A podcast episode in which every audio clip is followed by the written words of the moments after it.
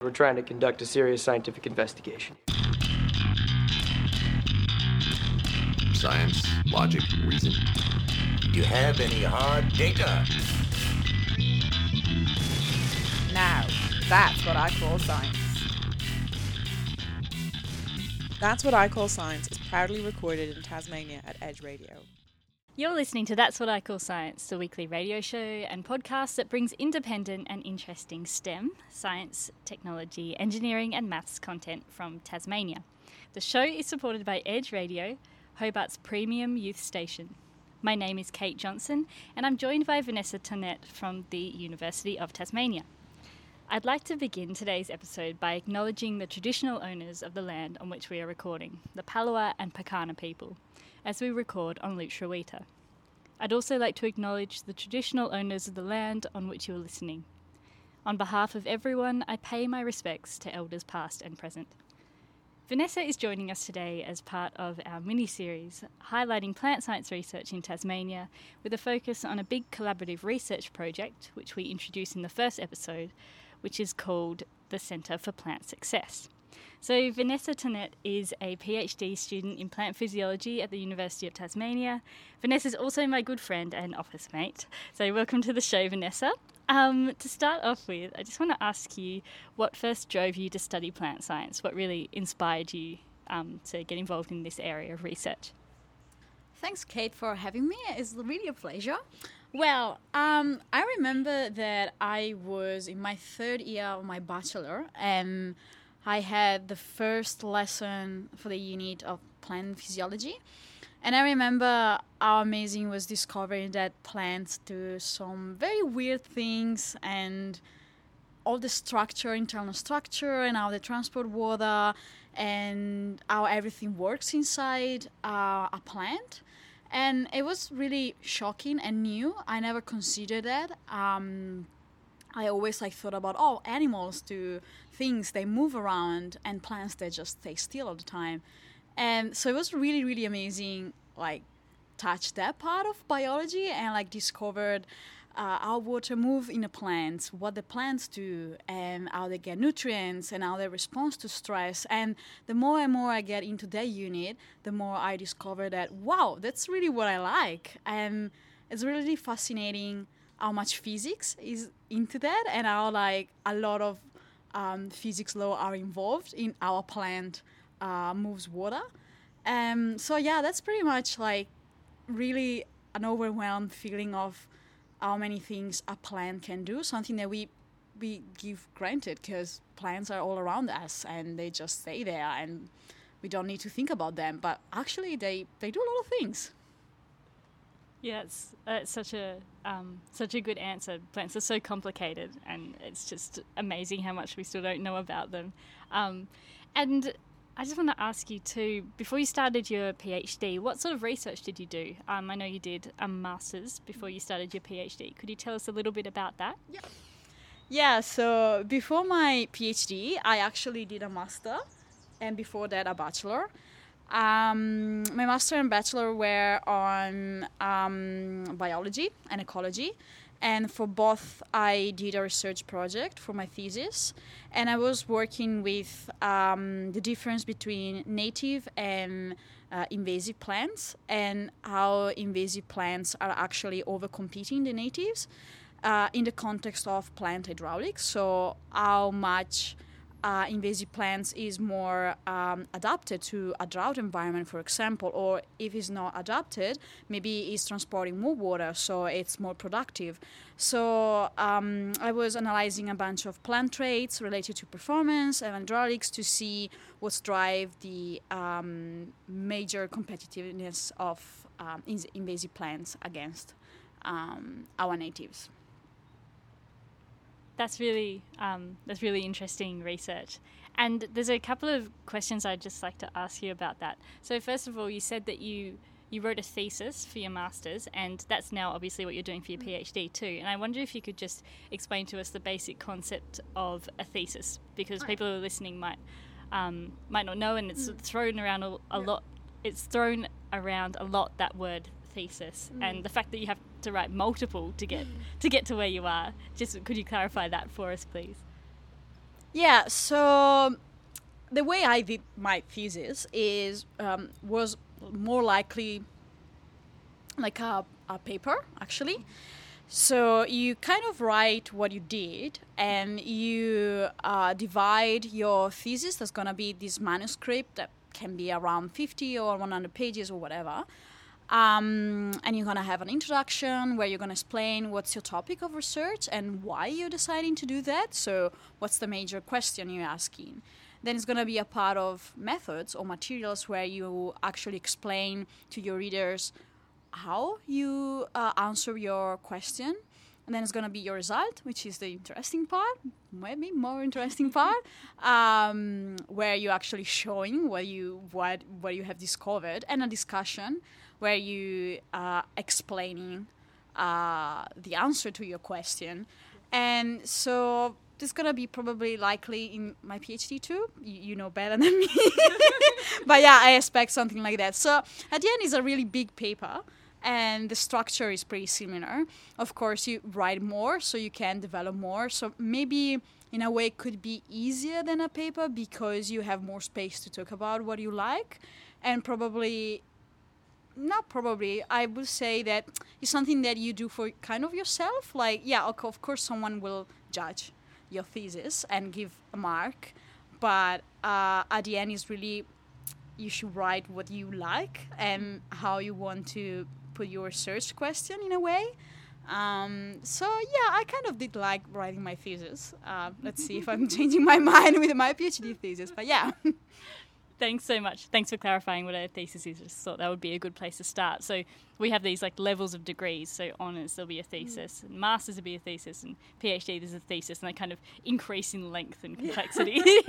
so thanks, thanks so much for clarifying that for us. Um, so stay with us for part two as we ask Vanessa more about her specific PhD research.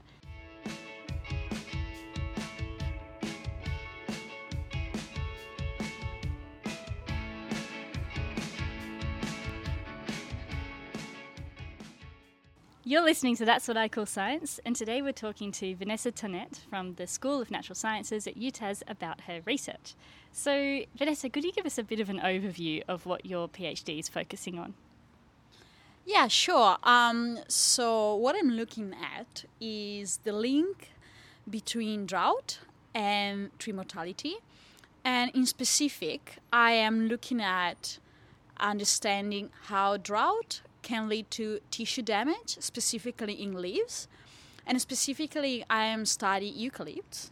And more specifically, I am focusing my research on Eucalyptus viminalis, also known as manna gum, because um, in the last 10 years, 10, 20 years, we have been observing massive dieback, especially in the mainland. And now this trend um, is also spreading in Tasmania, especially in the east coast. Um, so we really want to understand what's the dynamic or what's the mecha- mechanism behind how drought is uh, leading to tissue death, leaf death, and subsequent to tree mortality. That's yeah, very cool project. I mean, I know it already, but I think it's very cool. Great description. Um, and so eucalypts are a really important tree in Australia. They're the backbone of a lot of ecosystems. Can you tell us specifically why Eucalyptus viminalis is important? What um, plants and or animals it's important for? Yeah, so Eucalyptus viminalis is particularly important here in Tasmania um, and probably in the mainland too. Uh, maybe correct if I'm, if I'm wrong, but um, because it provides um, a specific habitat for the 40 spot pardalote.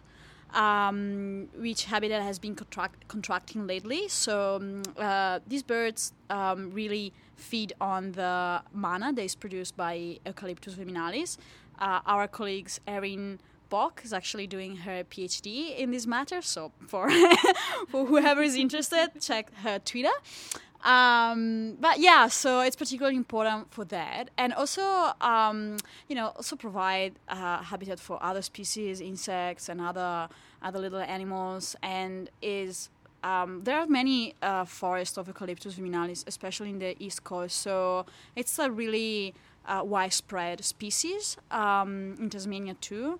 So if we imagine a future without Eucalyptus viminalis, that would be like really uh, scary and potentially uh, it will um, free some spots for other species that are not necessarily good. Uh, so we really don't know what's going to look like if we lose Eucalyptus viminalis. But at the same time, um, our effort in the conservation of Eucalyptus viminalis um, should really take in account that if we're going towards a trend of high temperature that leads to more drought events, Eucalyptus viminalis uh, might contract a lot. So its mm-hmm. um, distribution might contract a lot. Yeah, that's a really good point that it's not even just about the loss of a single species, it's about what that does for more broadly for the mm. ecosystem, that opening spots for things, taking away the resource for the little bird, the 40 spotted pardalote. Yeah. Um, so now we're just going to change topics a little bit. we're going to I'm just going to ask you about your involvement in the Centre for Plant Success, which we introduced in our first episode with Tim. So, can you tell us what initiatives, um, or even just one initiative that you're involved in that's related to this big collaborative research project called the Centre for Plant Success? Yeah, sure. So, um, one of the activity I'm going to be involved in is the outreaching part of the Center of Excellence because I realized that really um, we like doing science, we like being in the lab, we like collecting data, we like being in the field. But I realized that what was missing for me, it was really communicating to the public what we're doing. Um, so it's really good that the center has a section dedicated to the outreaching opportunities. And in particular, we're probably gonna be involved in maybe some activities or little computer games that we can develop. So that's hopefully what's gonna happen. Um, but yeah, I'm really looking forward to see what's gonna be next and w- what we're gonna do for the outreaching opportunities. And uh, we might be involved with some schools too. So just like show some bunch of plants to some kids, and and hopefully they're gonna like it too but yeah, really looking forward. I'm really, really proud that the center has um, a section dedicated to the reaching opportunity. And you're a great advocate for um, instilling passion in students for plant science, definitely. Um, that video game that you mentioned, Tim also mentioned that in our first episode. Could you maybe tell us a little bit about what sort of shape that video game is going to take? What What is the goal of the game? What would people do? Yeah, so the idea, uh, oh, I'm really into this idea. I think it's really cool. Hopefully, we can develop um, a video game where people uh, will choose uh, traits in plants. So traits are just like characteristic that plants has. Mm-hmm uh, performance. So in the same way we can we can describe a human being with like the velocity in 100 meters or you know like swimming and this and that. Plants also have like similar things, and it could be how much photosynthesis are they doing, how big are the leaves, how dense is the wood. So what we hope for is creating something where people can choose trade-offs between traits. Trade-offs are really like a basic concept, let's say, in plant science. Because if you are a plant, there's really drought resistance, for example, you might have a certain trait for that, but at the same point, you might not be very efficient in transporting water. So, as like someone that's really tall is really good in running, it might not be good in something else. Or like a lot of example like this. So just a trade-off between a characteristic and another. So the scope of this game probably will be like, oh, I'm this plant and I want to grow faster. But hey, a drought is arriving, so what can I do? Um, and the same with genes, because of course we're not we're not uh, we cannot forget about about genes. So it's gonna be like nice to work with other colleagues, with other groups, and see how we can work out together. And I'm really really excited to about this project. Um, yeah, let let's see. I I hope they're gonna yeah it's gonna work well and we can release it soon. that would be really really nice. Uh, that sounds really exciting. Um, so stay with us for the final part of the show to hear about Vanessa's PhD experience and advice to other current or prospective PhD students.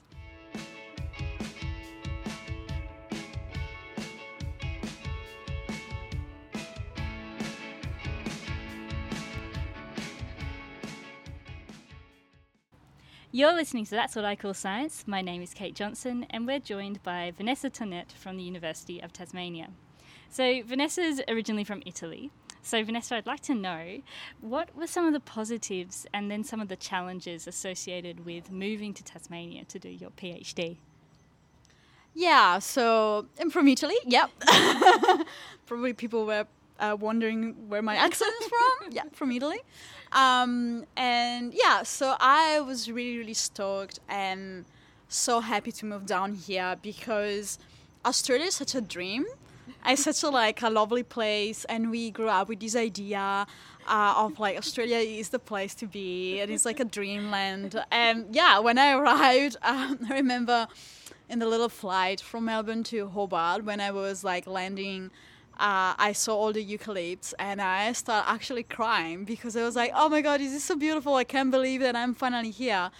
Um, so yeah, my first impression was so good. I was staying actually in Huonville for a week, and it was absolutely amazing. Waking up with the the sunrise, so good, and the people so nice. So for me, really, uh, has been a wonderful journey. Um, has challenges, well, as much as I like to say that I understand English very well, of course, the language at the beginning um, was maybe the first month. Um, you know, like you hanging out with your colleagues, and maybe you cannot really pick everything, but that's really just a month, and it's just like getting used to the accent and getting used to talking English all the time. Um, yeah, um, I think that's pretty much it because I really. I am lucky that I really like to to go out and I'm very outdoorsy, so I spend a lot of time hiking or climbing. So Tasmania is really the place to be, and the fact there's so much nature around, so many trees, so many animals, really, and I really really like the people here, and it's it's been such a blast to be here, really. So yeah, I just a positive experience, really, and being Italian, and I cannot complain about the food. The food here is really good.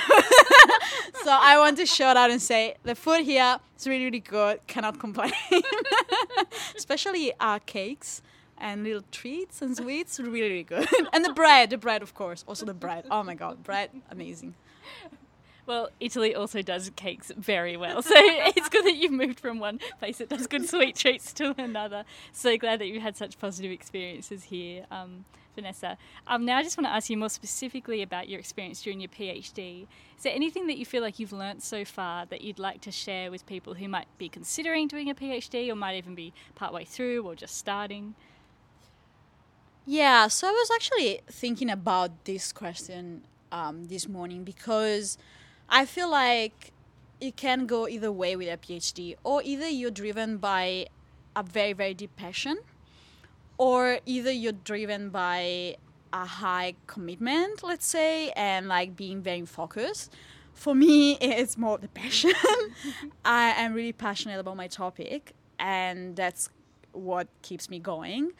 Um, it's hard, um, mostly because uh, well, you know, it's kind of a, it's like a job at the end, and it's gonna be this moment where you have a lot to do, and you're really stressed out, and you, you feel like there's nothing, like you, you keep giving and giving, and nothing is coming back, or time is just running. But the good moments are really, really good. So, what I would say is that, damn, science is really, really good, and it's nice to be part of it um, it requires to to be focused. So you know, it's it's at the end is really balancing your life, your personal life with your job.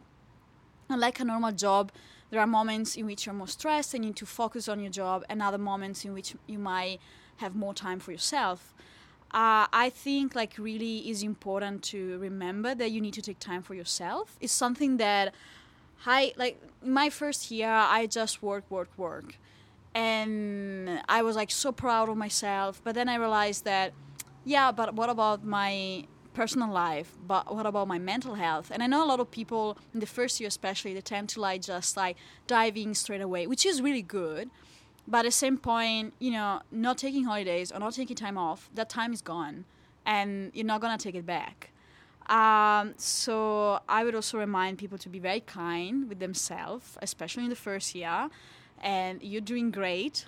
Uh, everything is all right. And we are f- uh, lucky here in UTAS that we really have a good group of postgraduate um, researchers. So we are more than happy to give a hand to each other, and it's a really good place to be with a lot of friends. So your colleagues are your friends uh, at the end of the day, and they're really, really good people. So I think like it's it's to be considered like when you start PhD, it's gonna be hard. That's not that's not any anything they can say to make it easier. It's just it's just gonna be hard, but it's gonna be rewarding, and there's gonna be many moments gonna, where you're gonna be very happy and glad that you did that you did a PhD. And and yeah, you remember that you're not alone. That you got your friends. Your friends are going through the same things, and sometimes it's also okay to complain about how bad it is. Uh, for me, also think that having a really good supervisor is helping. Yeah. And yeah, I need to acknowledge that, and that we we're both being very lucky with Tim. Yeah.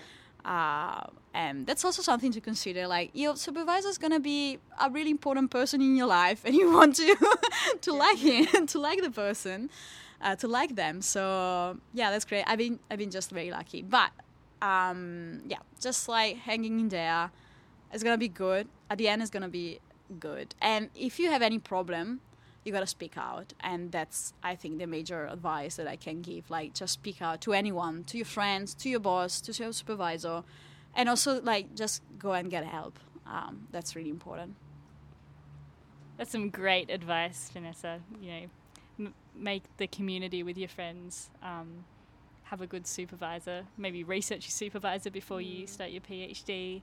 Um, be kind to yourself. That's so much good advice, and I think that's a perfect place to leave it. So thank you so much for joining us, Vanessa.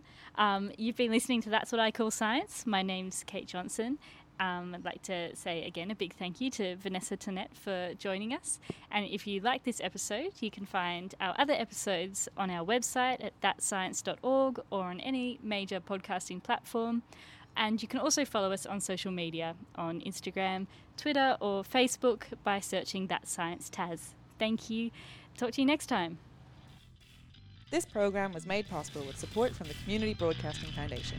Find out more at cbf.org.au. You've been listening to That's What I Call Science, brought to your station and across the nation via the Community Radio Network. You can find That's What I Call Science on all major podcast streaming services and social media platforms. Like and subscribe for on demand science updates from the team. That's What I Call Science is proudly recorded in Tasmania at Edge Radio. Head to edgeradio.org.au for more information on how you can support community radio. GemMaker are a proud sponsor of That's What I Call Science. GemMaker provide expert advice, services, and training to commercialise new knowledge and technologies. Go to gemmaker.com.au for more information.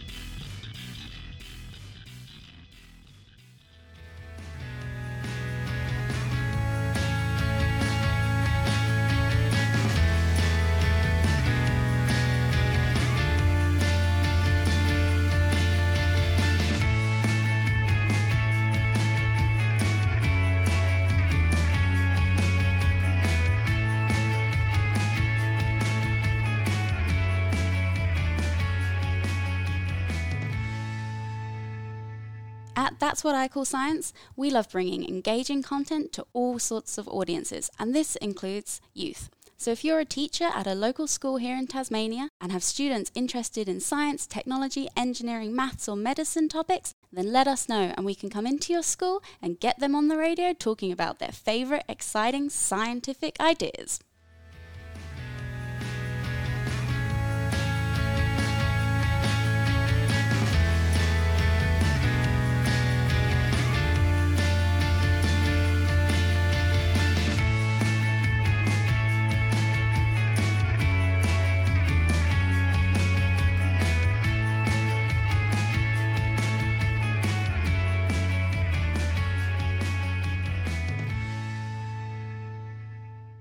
That's What I Call Science brings you awesome science content from the small island of Tasmania. You can find it wherever you get your podcast. Like and subscribe to get the updates when new content is available.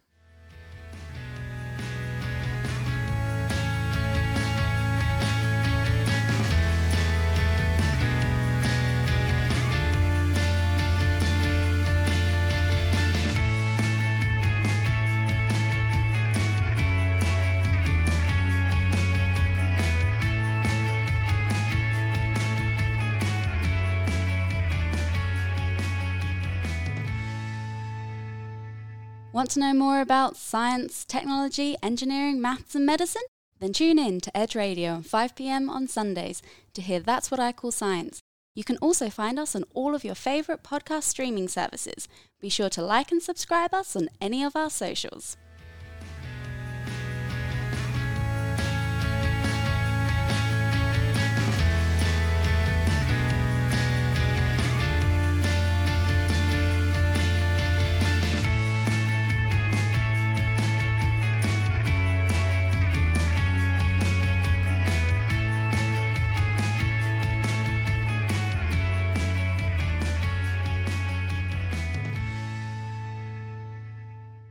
That's What I Call Science brings you awesome science content from the small island of Tasmania. You can find it wherever you get your podcast. Like and subscribe to get the updates when new content is available.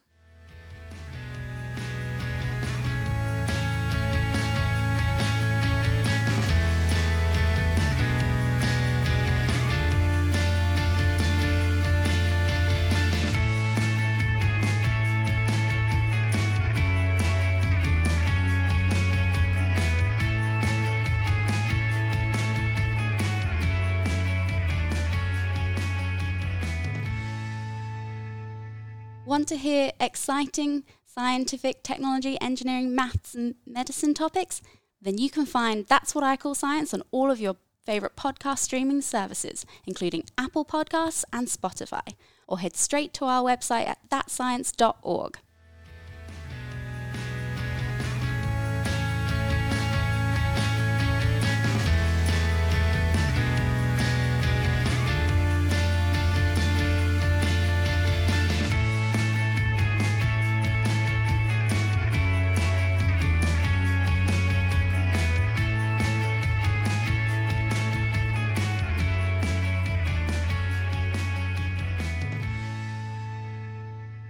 Listen to That's What I Call Science on Edge Radio Sundays at 5 pm, where you'll hear great science coming from our small island by a team of awesome women interviewing expert guests. Be sure to catch it, and if you like it, follow us on your favourite social media channel.